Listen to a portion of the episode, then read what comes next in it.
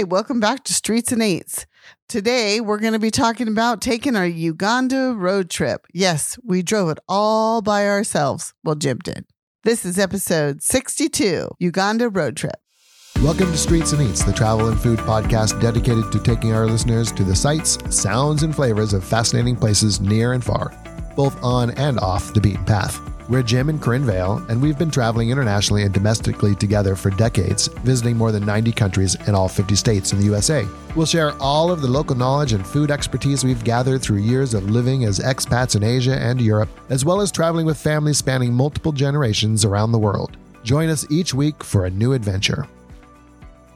Okay, so what is your favorite thing about traveling, Jim? I think my favorite thing about traveling, I have two favorite things. First of all, is the planning and the research and just like learning as much as I can about it, a destination. I love that. I love that too, but I find that no matter how much I try to learn, I never, never learn enough. That's why you still got to go there. Yeah. You can listen to podcasts. You can listen, write, read our articles and anybody else's blog articles. And in fact, that's how I research. I research the place, like say Ho Chi Minh, Ho Chi Minh blog, because you know what? I don't want to hear from all those people making money. Or the tourists. The tourist people, who, by the way, also have ways that they tell quote unquote stories, but they're not telling stories about travelers being there. They're people who speak the language. You, uh, you just, it drives me crazy. So I always put careful. the word blog after it because I want to make sure that I'm getting a firsthand experience from someone who travels an experienced traveler, but not maybe experienced in that country or that city. Because yeah. I think that's when you get the most raw, the most original opinions. Well, hopefully. I, I think. There's of course That's course how we do it. So I assume everybody does. There are, of course, those blogs out there that are just people who scrape together stuff from other places. But I think those are pretty easy to spot, don't you? Yeah, I spotted one this morning actually when I was doing some research. It was it's got AI written all over it. Mm, and that's another issue you got to start looking at. Exactly. Cuz AI is more and more being used to give you search results. So yeah, you can look up or even write the articles. 10 best things to do in Paris. And it will give you the 10 things that everybody says to do in Paris because there are definitely at least 10 things to do in Paris, no matter who you are, when you go, what are you going to do? But there will be no information on how it felt, how yeah, the people yeah. were, how the lines were, how the crowds were, how the weather made them sweat or didn't make them sweat, or they had to bundle up because it was so freezing. I mean, those how was are the, the how was the food in the museum cafe. Exactly. That sort of thing. These are the things that you're going to get from a blog. Okay, uh, enough about yeah, blogs. Yeah. The the other thing I've been thinking a lot about is traveling in our backyard. Mm-hmm. We live we've lived now in Ho Chi Minh for since October. So what is that? Almost 6 months? Yeah. No, it, 4 months? How many months? November, December, January, February. 4 months going into March. Yeah. So 4 months and we have not done nearly enough. It's one of those things that when you have your your house, your apartment, your place of comfort and you want to go explore the city, it's so easy to say, "Well, I'll do that tomorrow." It's too hot today. Let's do it tomorrow morning. well, you just get into your day-to-day life. Exactly. Which is not your travel life. Exactly. And I think a lot of travelers fall into that where you just don't explore your own backyard as much. Yeah, I, there's probably a psychology involved there, but yeah, I think it's just a matter of you're at home, so you're comfortable. You're not really thinking about exploring. Uh, we've tried to really combat that over the years. I think it really hit us hard in Alaska when we realized that we hadn't really done a lot in the Anchorage area. We would usually on our trips out would do just that. Drive out the highway, drive out lived. the highway, drive out the highway, fly somewhere, all kinds of stuff. But we didn't really do all the stuff right there around Anchorage. That's true of everywhere we've lived. Yeah. Everywhere. But we usually get to a point, and now we, we get to that point much quicker where we say, we got to get into our backyard and see what's here. So, yeah, And we don't even have the excuse that we're working five days a week like we used to. yeah we're retired and we just work on podcasting and blogging and We're traveling. still slow at it. I don't understand it. Anyway, well, this week we're going to be talking about one of our favorite things, and that's taking drives, safaris through Africa. That's why I asked you the question what's your favorite travel? Mm, well, my second favorite part of travel is the experience of being there, but without a plan, even though I did all that research, or having a plan that's just like the basic outline so that you can fill it in as you go. Because, like you said, you never really learn everything about a place until you go there.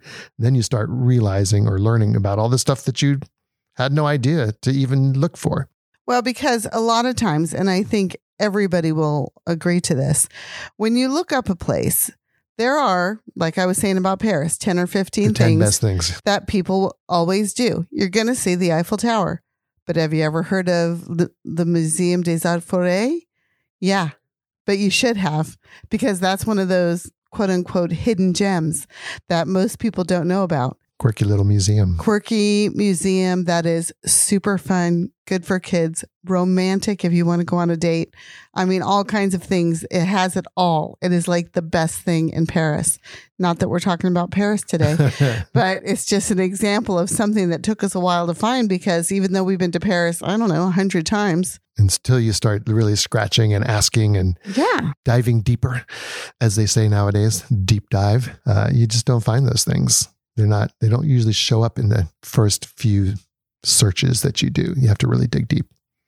Uh, well, the other thing I really love about travel is being in a car. I love a road trip because I'm an too. explorer. I love Me to see what's over the next hill or around the next corner, and you really get to explore in a car, even if you've pre planned everything. Like for our Uganda trip, we pretty much had to pre plan everything as far as the route and the places we were staying. But what we didn't know is what it was going to be like to actually be on the road and drive through the villages and the towns and, uh, yeah, and the scenery, the landscape. All of that is unknown. So I, I love discovering that. That's very cool. I love driving as well. well. I love you driving and me being in the passenger seat. Well, you're a good navigator. I am a good navigator, so I'll, I mean, I'll, that you guys know it takes a good navigator and good communication skills. Jim and I have our ways of doing things, and we're we're good with each other, so that's been working fine for us. But I also, I love to be able to stop when I want to stop. Yeah. Yeah. I do hate looking out a bus or train window going, Look at that. "Ah, I wish I could take that photo. Uganda. Where did the idea come from? Well, I was just kind of looking around the internet one Sunday morning and I saw this article about a couple that just went to Uganda and decided to rent a car and off they drove into the wilderness. I thought, well, I don't know if I'd want to just like rock up and jump in a car and drive into the wilderness, but Uganda could be pretty good. And if you can drive there, even better. So, like the next weekend, I didn't do anything about it, but the next weekend, you asked me, So, where should we go next? And I said, Let's go to Uganda. And you were like, Uganda? First of all, Uganda is not one of those countries that I often think about as far as like it, it wasn't on my bucket list per se because I didn't really know much about it. That's the problem with the multitude of African countries. Right. We've heard of a few of them. I mean, of course, everybody's heard of Egypt. Everybody's heard of South Africa, you know, in Kenya and. Tanzania. But Uganda, I'm not saying people haven't heard of it. It's not that It's not that, right? obscure, but at the same token, it is. I, I wouldn't say it was on the forefront of my travel Right. planning agenda, but once Jim started talking about it and saying how this, if if some other couple can do it, gosh darn it, we can do it That's right. because we love road trips. And Jim has driven. I don't know. Well, we'll have to do a count sometime and how many countries you've driven in, but he's driven in. I would say upwards of 50 countries around the world. I could probably more easily count the number of countries that I've been to that I didn't drive in. Okay. Anyway, and then subtract that from the number of countries we've been to, and we should have an answer, right? yeah, there we go. Let's do some math. we'll Our save that one for another for another day. At any rate, um, we started looking into it and it really didn't look like it was that Right. hard a thing to do. So we want to pass that knowledge on to you. If you're someone who enjoys safaris, if you enjoy road trips and safaris, this is the trip for you. And you can do it two ways. You can either rent your own car and drive, Yeah. which some countries won't let you do that. You can't do that here That's in true. Vietnam. Or you can rent a car and drive, and they will give you some help if you need it. But I don't know how much help they gave us. Did they book the hotels for Mhm. us? They did. Yeah, they gave us. I think they gave us a suggested itinerary with hotels, and we were like, "Yep, that's the one." Yeah. And actually, the company that we went through, uh, Road Trip Africa, it was just Road Trip Uganda at, at that time. But since then, they've expanded to cover other countries oh, for road right? tripping, which is pretty cool. And I'll definitely remember them when we're planning other things. Um, but they were really helpful. They suggested a route, they talked to us about what we wanted to see and do. Uh, and then they helped us with the reservations after we picked the hotels. And they even did a lot of the legwork to get us to get our permits for the gorilla trekking. Did they? Oh, I think they did. And the that's chimpanzee. right. Yeah. Uh, but they couldn't do anything for us for Queen Elizabeth Park.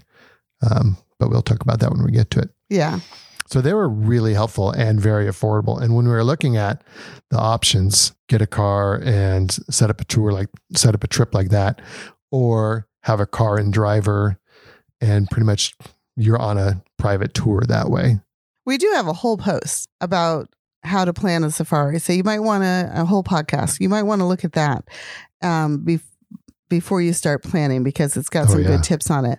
This time we're basically going to tell about, okay, so we Just talked about how part. we rented the car and then we're going to talk about our trip in Uganda because I'm going to I'm here to tell you going on safari in Africa is so amazing. Uh, It's one thing to go to a city and look at that old building and look at that Roman column and those things are very cool. And yes, I love them too. But you know what? They don't change. That's the same Roman column that's been there for 2000 years. well, it might get renovated one year. It might be in It might be under scaffolding. wraps, That's right. scaffolding sometime. But yeah, it's still going to be what it is, and its history doesn't change. And and yeah, it's going to be the same every time you go. but out on a safari, out while you're driving through these national parks and these wonderful African countries, it changes daily, hourly, With minutely. I mean, it's changing constantly because animals move, they migrate, they build things, they fight, they they do everything. They do it and all. you see it all and it's so much fun. And yes, part of it could be that is a little bit scary. We had a couple of, well, really just one really scary. I'm trying to think if we had more than one, but really scary. in all of our safaris, or just on this one. Well, in Uganda, we only had one, except that I'm kind of thinking of the tsetse flies. Yeah, that could have been scary, right? Well, they're But you do your research and you know how to behave. Generally, going to be okay. generally. Well, okay, so let's get a little bit back on track. So the choices are self driving or guided, right? Which is basically a, a private tour.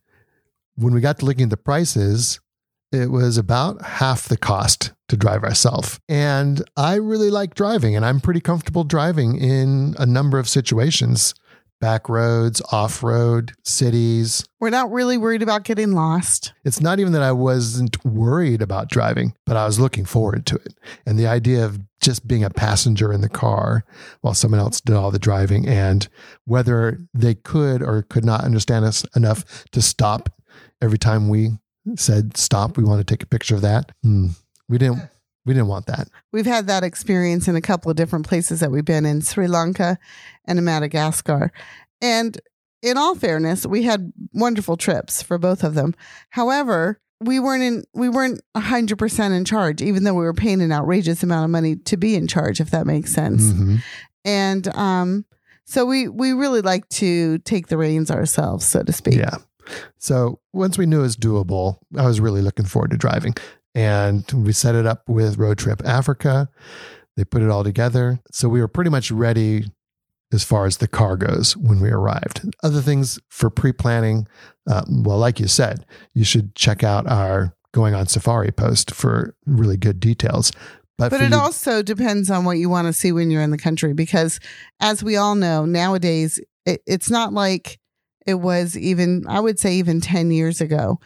A lot of times when we were traveling, we never made any reservations, whether it was hotels or activities. But nowadays, travel is much more accessible.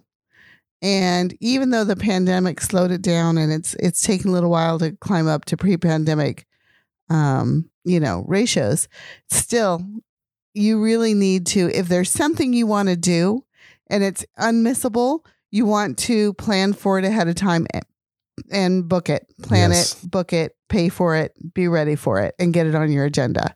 And there were at least what, four things that we wanted to do? Mhm. We wanted to do gorilla trekking, obviously. I mean, who's going to go to Uganda and not go gorilla trekking?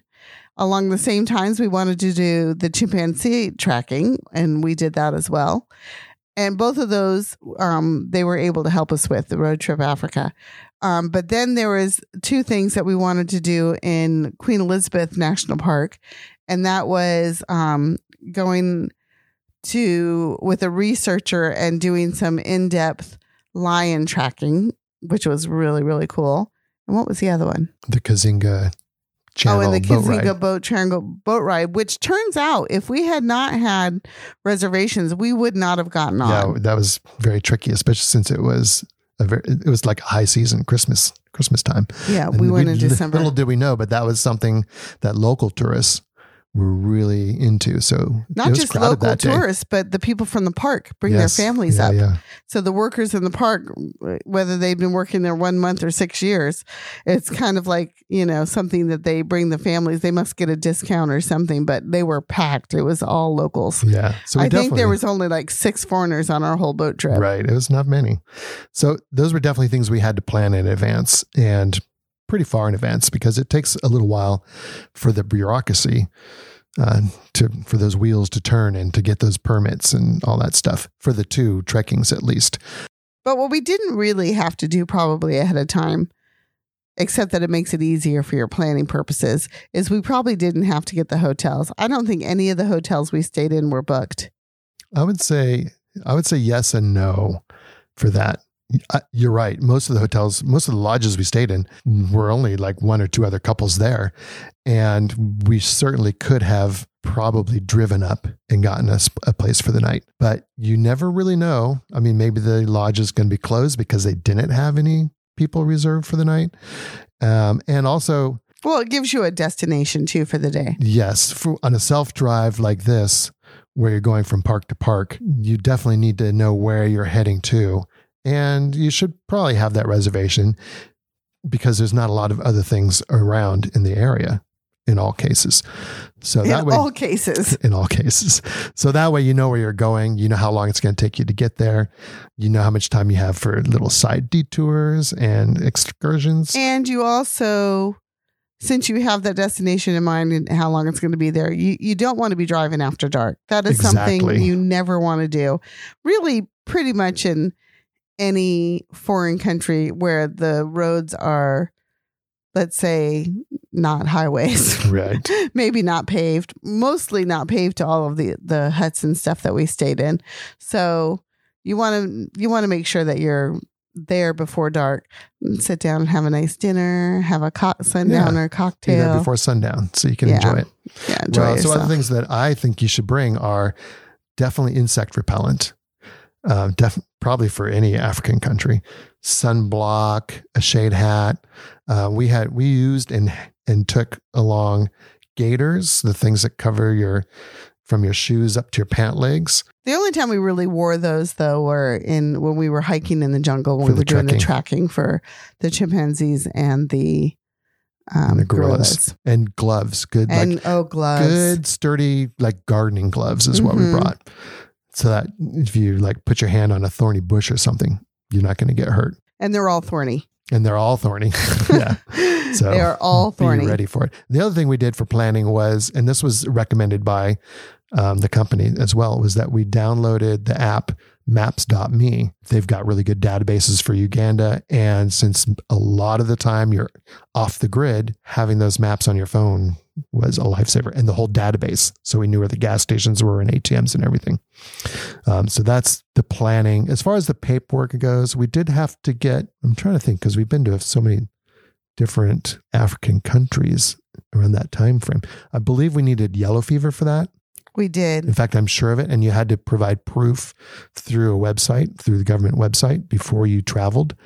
Um, so we had to take care of that. Insurance was covered through the car company. And uh, for Uganda, your regular stateside driver's license is enough. But it's something if you do plan on traveling in a car that you rent, no matter where you are, you need to make sure you know that ahead of time because at the very least, you're going to probably have to get uh, international driver's license for a lot of places. In fact, we just went to Japan, as you know, a couple of weeks ago. We came back and we forgot our international driver's license. So we did not get to rent a car on that trip, which we really wanted to do because we love driving around Japan. Yeah, it's always a good idea just to have it anyway. Okay, so the road conditions we talked a little bit about. Driving in Uganda, you're going to pretty much experience all kinds of roads.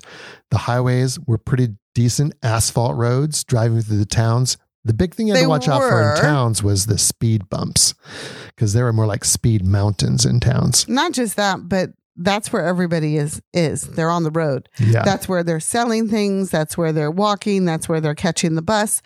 We have we must have a hundred pictures of people on the roads walking, selling, carrying things on their head, on their bicycles. carrying water. A lot of people had to go um, go, go get water, so they're carrying the big yellow water buckets. I think bananas were in season at that time. So lots of bundles of bananas on every mode of transportation from little carts to motorcycles to trucks. I would say from little kids yes. Yeah. to big trucks. So things on the road, even though it is a pretty decent asphalt highway, anytime there's a highway, you definitely need to be aware. Um, but you don't need to worry about the road surface. It, was, those were all pr- in pretty good shape. The yeah, where it was paved. Once you leave the pavement, all bets are pretty much off. The parks do a pretty good job of keeping the roads hard packed and in good shape. Um, it's usually hard packed dirt. So if it rains, and it rained a little bit while we were there, but it wasn't the rainy season. But when it rains, those become Like slick mud, slick mud that's really hard to navigate through. The good news is because it was a rainy season, it would dry up in a couple hours, so it never really affected us. Um, we did go over one road that was like deep sand, and it was a road. It wasn't just a a, a track through one of the parks, um, and that was a little bit scary. Uh, going over like mountain a mountain line on our way between uh, Bwindi and Queen Elizabeth that one day. That was probably my scariest driving day. I don't know if you even noticed it. Probably you didn't. Um, but for me, driving in sand is really hard. Yeah. I, I don't remember it being a big deal, but But the roads were actually pretty good. There was one stretch going down to the Matana Lodge that uh, was like carved out of the bedrock and it was really rough. And in fact, we ended up getting two flat tires in that stretch of the trip. But thankfully someone at the hotel did all the work for us. It, they changed the tires for us. Then they even rode with us into town to get the tire fixed, make sure that we didn't get quote unquote taken or mm-hmm. scammed or anything. And the guy fixed it right there. Then the other guy put the tires on. I mean, we It was not a big basically just stood around with our hands in our pocket waiting to pay, which I have to say is that is somewhat of a luxury. It's nice that right. you know, and then the guy wasn't do I mean he didn't have to do it. We didn't even ask him to do it, but he offered to do it. And of course, he may or may not have expected a tip. We tipped him because it was such a good service. But in that part of the world, I mean, I think it's well worth Yes. doing that. The only other car issue that I remember was we were in town getting gas and going to the ATM one time, and um, I was sitting with the car to make sure everything was okay while Jim went in to, to get the money. And while he was gone, there were two people that came up and they were starting to clamp the tire. Right. I'm like, whoa, what are you doing? They're like, you have unpaid parking tickets. I'm like, this is a rental car. I don't have unpaid anything. But, uh, you know, no matter how much I argued with them, they're like, the only way that we're not going to clamp your car is you have to pay for it. And I said, well, uh, you got to wait till my husband comes back because he has all the money. I did not have any cash with me. And we came to an agreement on how much it was. They showed, they showed us. It wasn't that much. It ended up being like equivalent of maybe $10. I don't know if it was a scam but according to what we learned later was that basically you know they just give tickets left and right and no one ever pays them until they have to in order to get out of it so we basically paid somebody else's parking ticket i think So when I came out and I saw this going on, I thought, what's happening? What's happening? And this is where the company that gave us the car really came in handy again because along with the car, they give you like a little uh, cell phone that you can bring along. It's not it's not a smartphone or anything like that, um, but you can call the company if you have any issues. So I called the company, and they said, "Well, okay, we don't." Have any record of it, but there might be some old parking tickets from a previous driver. Uh, if you pay it, we'll pay you back when you turn in the car. And so that's what happened. And it actually worked out quite well because of that. Yeah. Was it So a we- scam? we, don't, know. if it really was a scam or not but we paid it we got the car we left got paid back from the company. So it worked out okay. So a little bit, just a little bit of advice for driving in Uganda. This is not the place to think that you're going to get anywhere fast. You are not going to be as familiar with driving in that country as you are in other countries. And driving there is really significantly different than most places around the world. Might makes right is like the general rule of the road. The bigger you are and the heavier you are, the more right of way you have, regardless of what the real road situation is. People will pass anywhere. So be ready for it. They may or may not get back on their side of the road quickly. So be ready for that. Uh, really, it's this is really all about defensive driving and keeping a good, calm pace that doesn't slow down traffic so they're constantly passing you because that's dangerous. But you're also not catching up with cars and needing to pass. That's really the best way to drive it.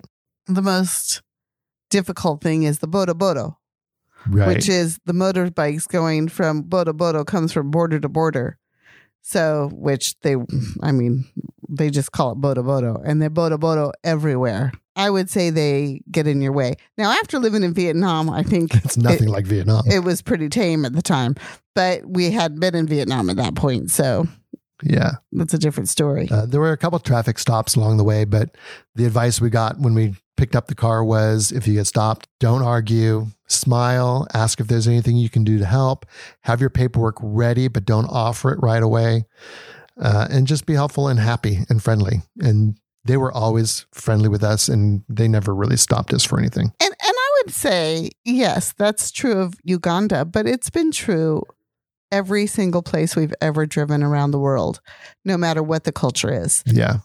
A, a smile and uh, you know, willingness to to do whatever is asked of you, which we've never been asked to do anything. Almost always, they take a look at us, we smile, we stop, we're waiting for instructions, and they say, "Go on." And that's what happened in Uganda most of the time too. Did we ever even show papers? I don't think we did. I don't think we did. I think we got stopped twice and had a little chat. And this is on, on our way. We weren't doing anything wrong. They weren't pulling us over because of any specific reason. It was just a basic traffic stop. And in fact, a lot of the traffic stops, as soon as we got close, they would just wave us through. yeah. So So really I mean, easy. I, I think the big lesson here is as far as driving, but but traveling in general, In general. really, is just be calm, be friendly, don't be obstinate or contrary, and go with the flow. And That's it. uh, and we've never, ever, ever had a problem. Not with not with any type of official business or anything like that. Okay, let's get on the road. So we flew into Entebbe. We picked up our car right at the airport. Which is super simple. I think we spent one night there because we got in a little bit later in the evening and it was too late to drive to the first destination. And we don't drive after dark. And so we went down to Lake Vic, and we, yeah, we do not drive after dark, so especially in we have to African say countries. that first meal was very African. yeah, it was right on the on the shores of Lake Victoria. Yeah. And I don't even really remember the food that much. We had fish. It was just fish that they had pulled in, Fish and they were the still lake. pulling in. So we, you pull up to this. We basically parked right where it was because it said it was a good restaurant on, on on the apps. So you know that's what we do is we try and find. And Jim is really good at finding good restaurants. I have to say. So we went down. We had a beer because we always have a beer where a local beer. a local beer and we had fish. And while we were there, there's probably six to 10 tables. There are fisher women and fishermen standing around the periphery of the quote unquote restaurant. And, and I say quote unquote, it was a restaurant, but it, you, you may not be able to look at it and say, oh, that's a restaurant. It looked like a bunch of tables. I bunch of did, never saw a kitchen. with a thatched roof cover over it. And really, the ground was the pebbles from the shore. That's right. It's a little bit of grass interspersed. Huge storks, almost five feet tall. Five feet tall storks. wandering around, looked mean as hell. They were scraggly looking. Scraggly looking, gray, big. We weren't sure we were safe, but we were. They never bothered you, and, And they nobody didn't else was even. worried about them. Nobody else is worried about them, and they didn't even like try to get your fish or even the fisher people's fish. No, because there was plenty of scraps coming from the fish cleaning. They would just wait for the scraps and they'd scoop up they the were scraps. very well mannered storks.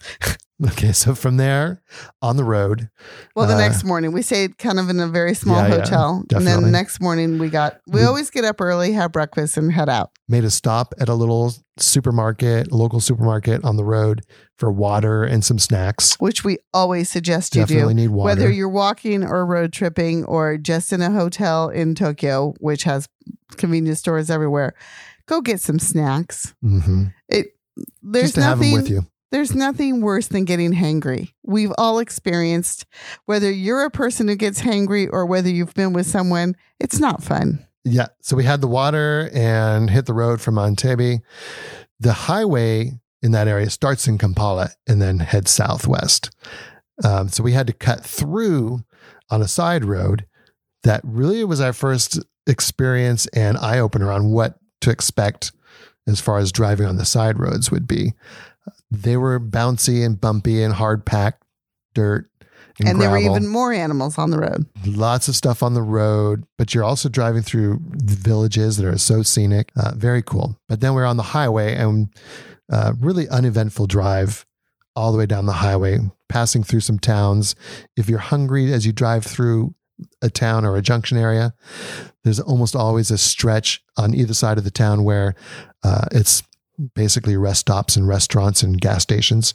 And they'll come running out to your car if you slow down with a handful of meat on a stick that you can get. They'll shove it right in the window. You can buy it right through the window if you wanted to. Uh, we never, We never did, did. that. I'm not really sure what kind of meat it was or where it was cooked or how it was cooked.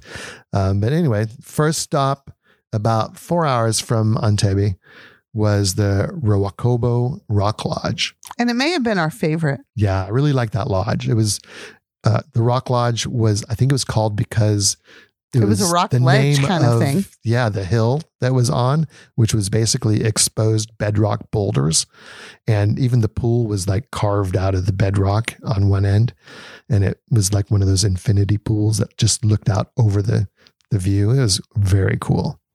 Well, I don't know if I would call it an infinity pool, but Yeah, I think the idea was infinity, but it lacked the little water spilling over the infinity edge, right? whatever. It was it was a nice place, and the food was delicious there, and the people were really nice, and we ran into friends. Yeah. Oh, yeah. That's where we ran into Jen and Scott from Mhm. Sidewalk Safari, who, unbeknownst to us, had set up a similar tour, except they were on a guided tour. So they, And they did the opposite direction than we did. yeah. So they were at the end of their trip, and we were at the beginning of ours. And we got to not really compare notes because we hadn't really done anything yet at that point. But we asked for some hints and But yeah, tips. get a little bit of a, a little bit of a preview of what was to come, and also talk to them about what it was like with a driver, and that's what we discovered. Um, but for there, from there, you're going to Mburo National Park and Lake Mburo, which was our first national park experience in the country, and I have to say I really loved it. It was one of my favorite parks as it far was as so green during that time. Yeah. It was beautiful. And um, we were a little disappointed. We couldn't find the giraffes at first. So we finally saw one or two giraffes, but I don't think it's a giraffe place. There was much more no, they were reintroducing them, and there was a very small population, but there was giraffes. Uh, But really, hippos were the big thing there. and that's where we had our first scary encounter. Yeah, driving. Maybe on- our most scary encounter. probably yeah, probably one of the most scary encounters driving with wildlife anywhere. Ever. Yep, driving down a little mud track or a little dirt track on the in the back of the park somewhere. I'm not even sure I could identify that track again on a map if I wanted to. And pretty far from the lake, really a few kilometers from the lake. And there were these like mud holes on the side of the road, six to Well, eight we didn't realize how deep they were. they just would look like some muddy standing water in a hole on the side of the road.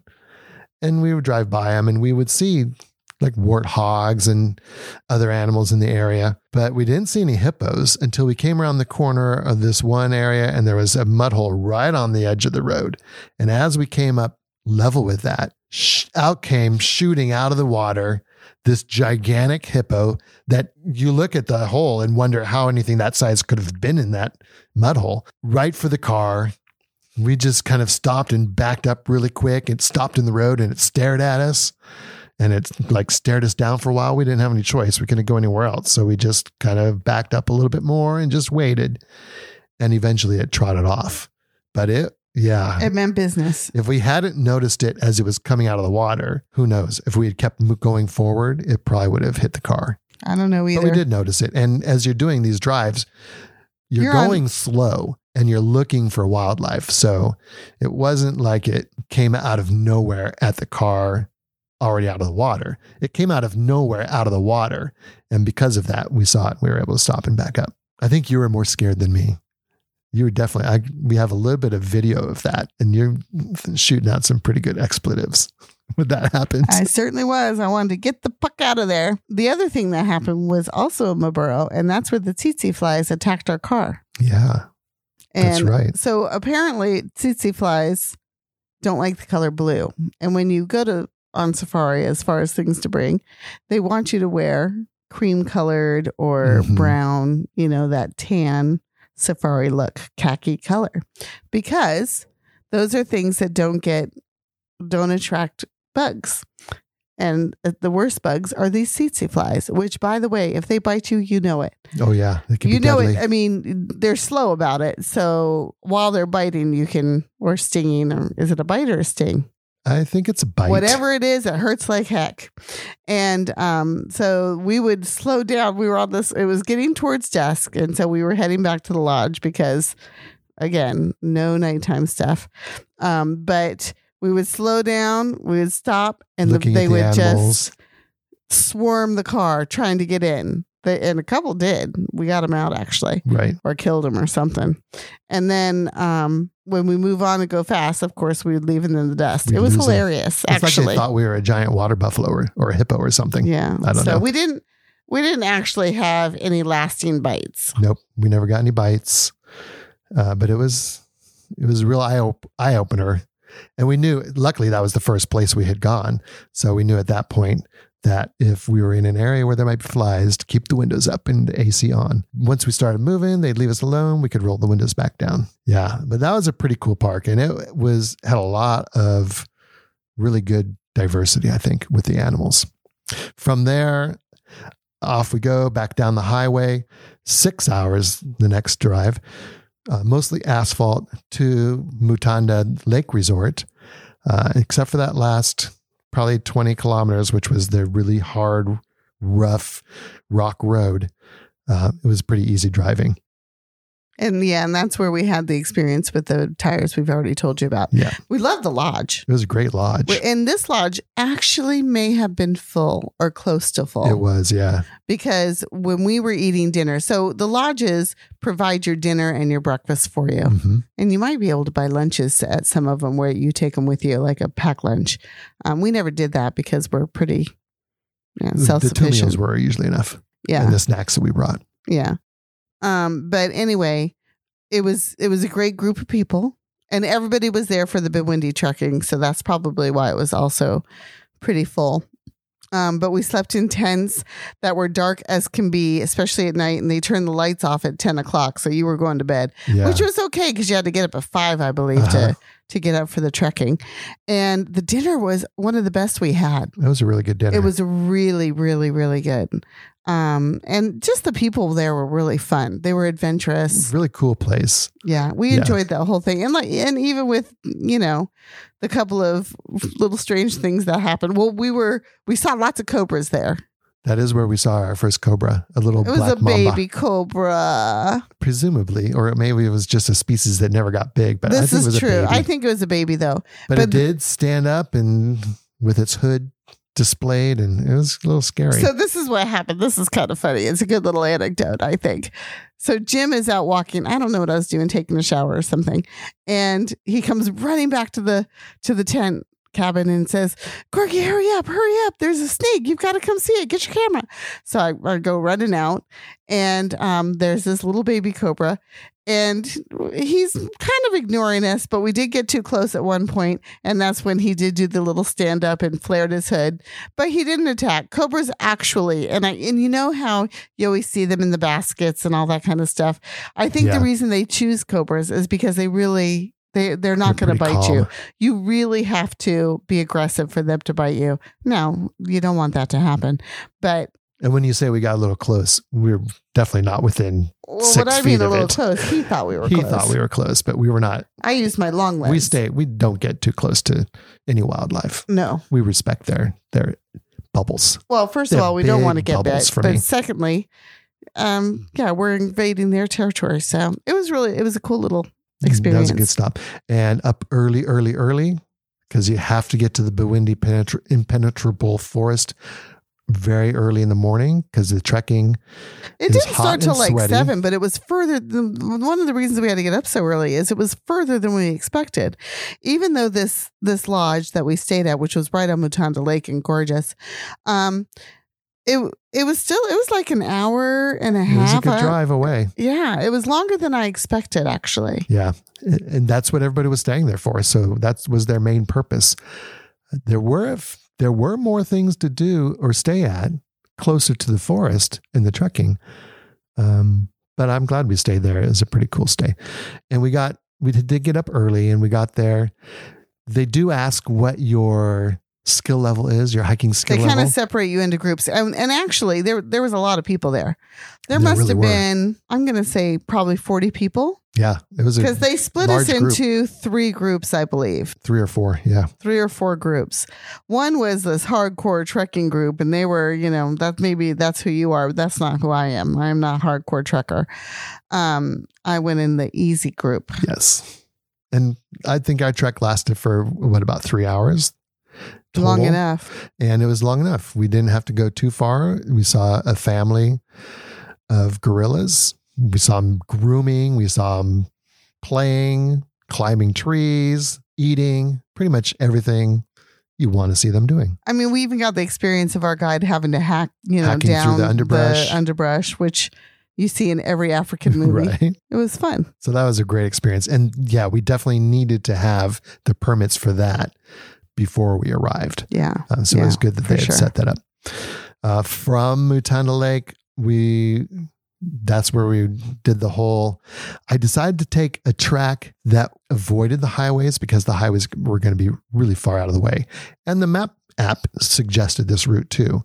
Um, what I didn't know was that there were a lot more roads than what were on the maps, and nothing was very well signed. So really, we ended up kind of feeling our way through, especially the last part of that trip. I think it took us longer than it needed to, Yeah. but it was beautiful countryside, and we saw chameleon on the way. Yeah. But that was another six hour dra- drive.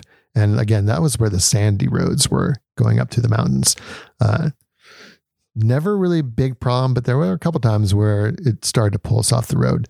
But we were going that direction to get to Ishasha sector in Queen Elizabeth National Park. And So that's where the lions climb the trees. Yeah. So Queen Elizabeth National Park is huge, and there's actually two major portions of it, Mhm. and they're quite some distance in between. Right. So we went to the Sasha portion first, and then the next day we went to the other portion. And while we were in the Ishasha portion, like Jim said, the major attraction is to see the the trees that climb the lions that climb trees and they they weren't really climbing while they were there they were relaxing the and trees. hanging out and just sort of letting the flies sit on them while we were there but yeah they were they were so cute It was very cool to see like a little pride of lions all up in one tree, uh, each on separate branches, just hanging out. Really pretty cool. and we saw lots of other wildlife in that park too but we did spend a lot of time looking for lions. And there was one part which was the next day which was really cool where we saw uh, pride of lions well and it was very small pride um, hunting and i have shots of them just you know like this african savannah and here is the lion and there's one tree and then there's the the antelope around it with their ears twitching and telling Right. everybody to run it was just so national geographic i very loved cool, right? it hmm Yeah. And it's about two and a half hours between the two different places we stayed. Both of those lodges were bigger, nothing really to write home about, I don't think. Um, although the second lodge in the north part of the park was right on the edge of Lake George.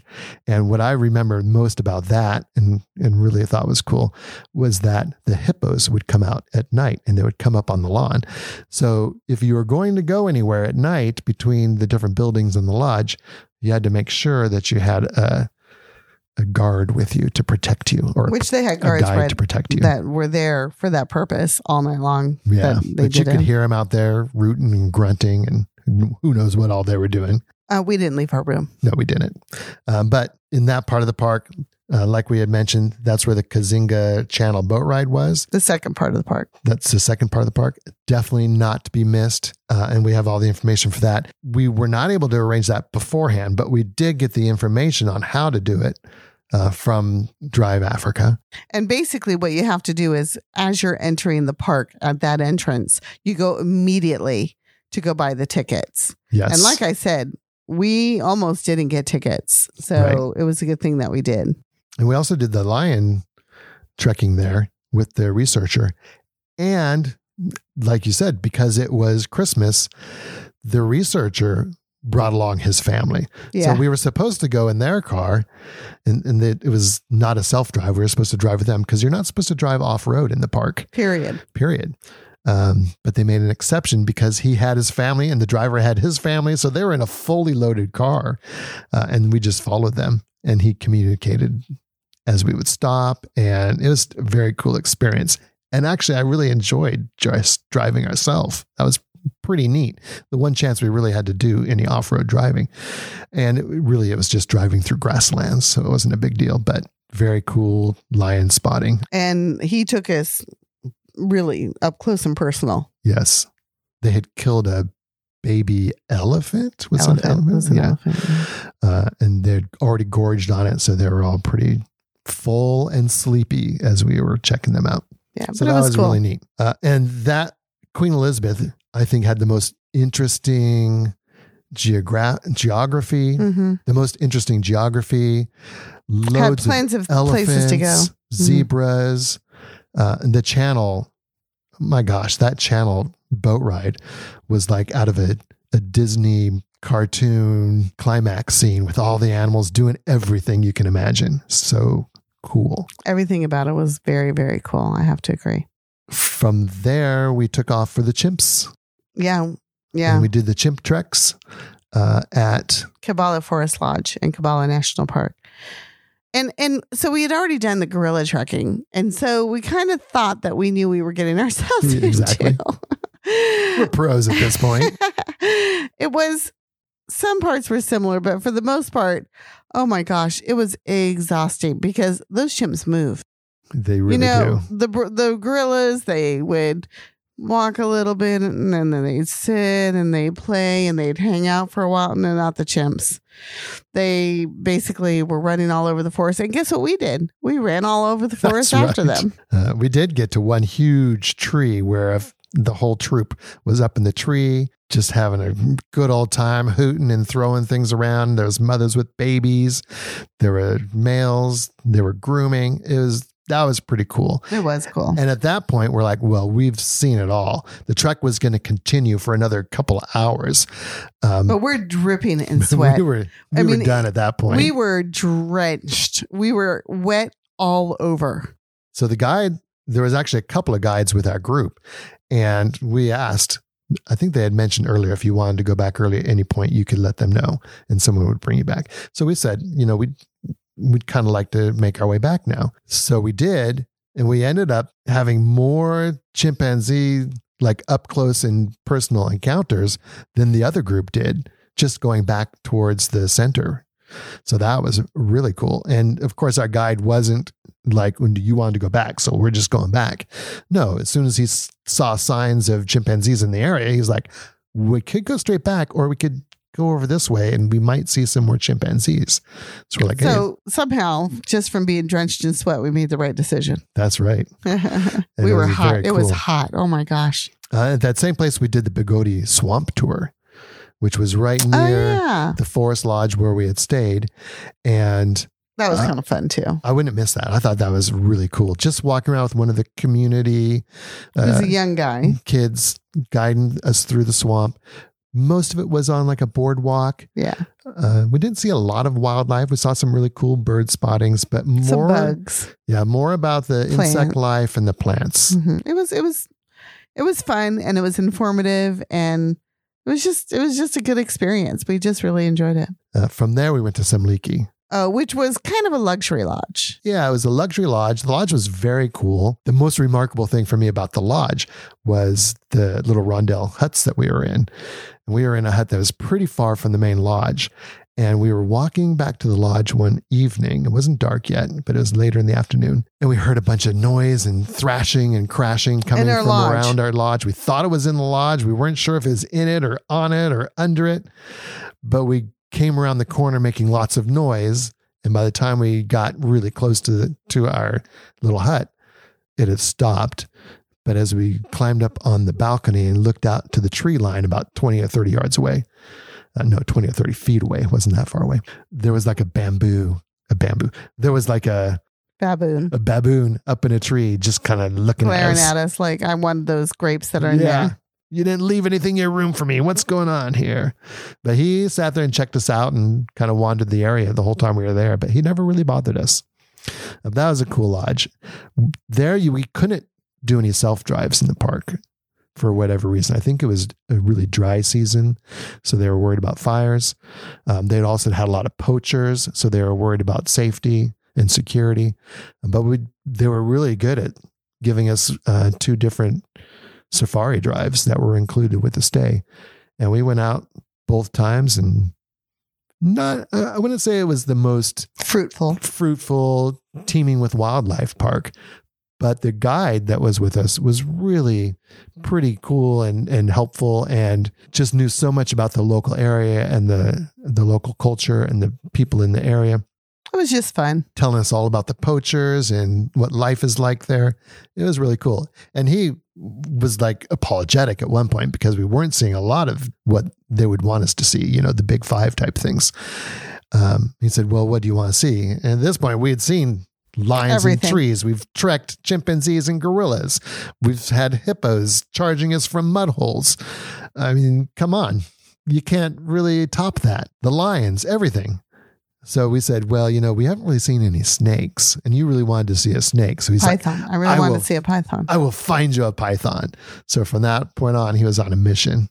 We never really did see any good. We didn't, but we did it because of that, and we would have never known this otherwise. He he points out, and he goes, "Look over there at that hillock," and there was grasses moving. He's like, "There's a snake there, a big snake. Let's go find him." And so all three of us pile out and we go traipsing over there, and it was a snake, but it wasn't a python, and it was it was just fun. It was something that would. I don't know if most people would have that experience. Who's going to ask to go see snakes? Yeah. I mean, only me. So that was pretty cool. But then we were done. That was pretty much our last lodge, and it was it was a beautiful one, and the and the food there was very good. It was more on the luxury side, which I think was a Kinda good nice planning because it was the end of our trip, Yeah. sort of. And then we basically needed to head back to Kampala, which is, is you know, you're back in African city chaos. city. That was probably the hardest driving of the entire trip. Uh, just everything on the road, everywhere, going every direction. It's dusty and sandy and blowing through the air. And yeah, mm, Eh, we didn't had spend a whole lot of we time had to there. get back. So we spent the night there and then back to Entebbe where we dropped off the car. And No problems away. whatsoever. And flew away. It was a great trip. And even though you might not think Uganda is something that you've always wanted to do, maybe it is and you just didn't know it. It was for us because we saw more wildlife in Uganda and Yeah. had the time of our lives. We just enjoyed every moment of it. And the people we met along the way were fun, adventurous. Also, most of them were self driving, if not all of them were self driving, or like Jen and Scott, they had a driver who was driving them. Um, there weren't any like tours. We didn't Yeah, run no into any. buses or van loads of people. So it was fun. You might like it. Go to Uganda. All right. Thanks for listening to this episode of Streets and Eats. If you liked what you heard, please show us some love, hit the like button, and leave us a review. Maybe even subscribe so you don't miss any future podcasts. Also, we'd love it if you joined us on our Facebook private group, Streets and Eats, where we just have an ongoing conversation about all things travel. Ciao for now.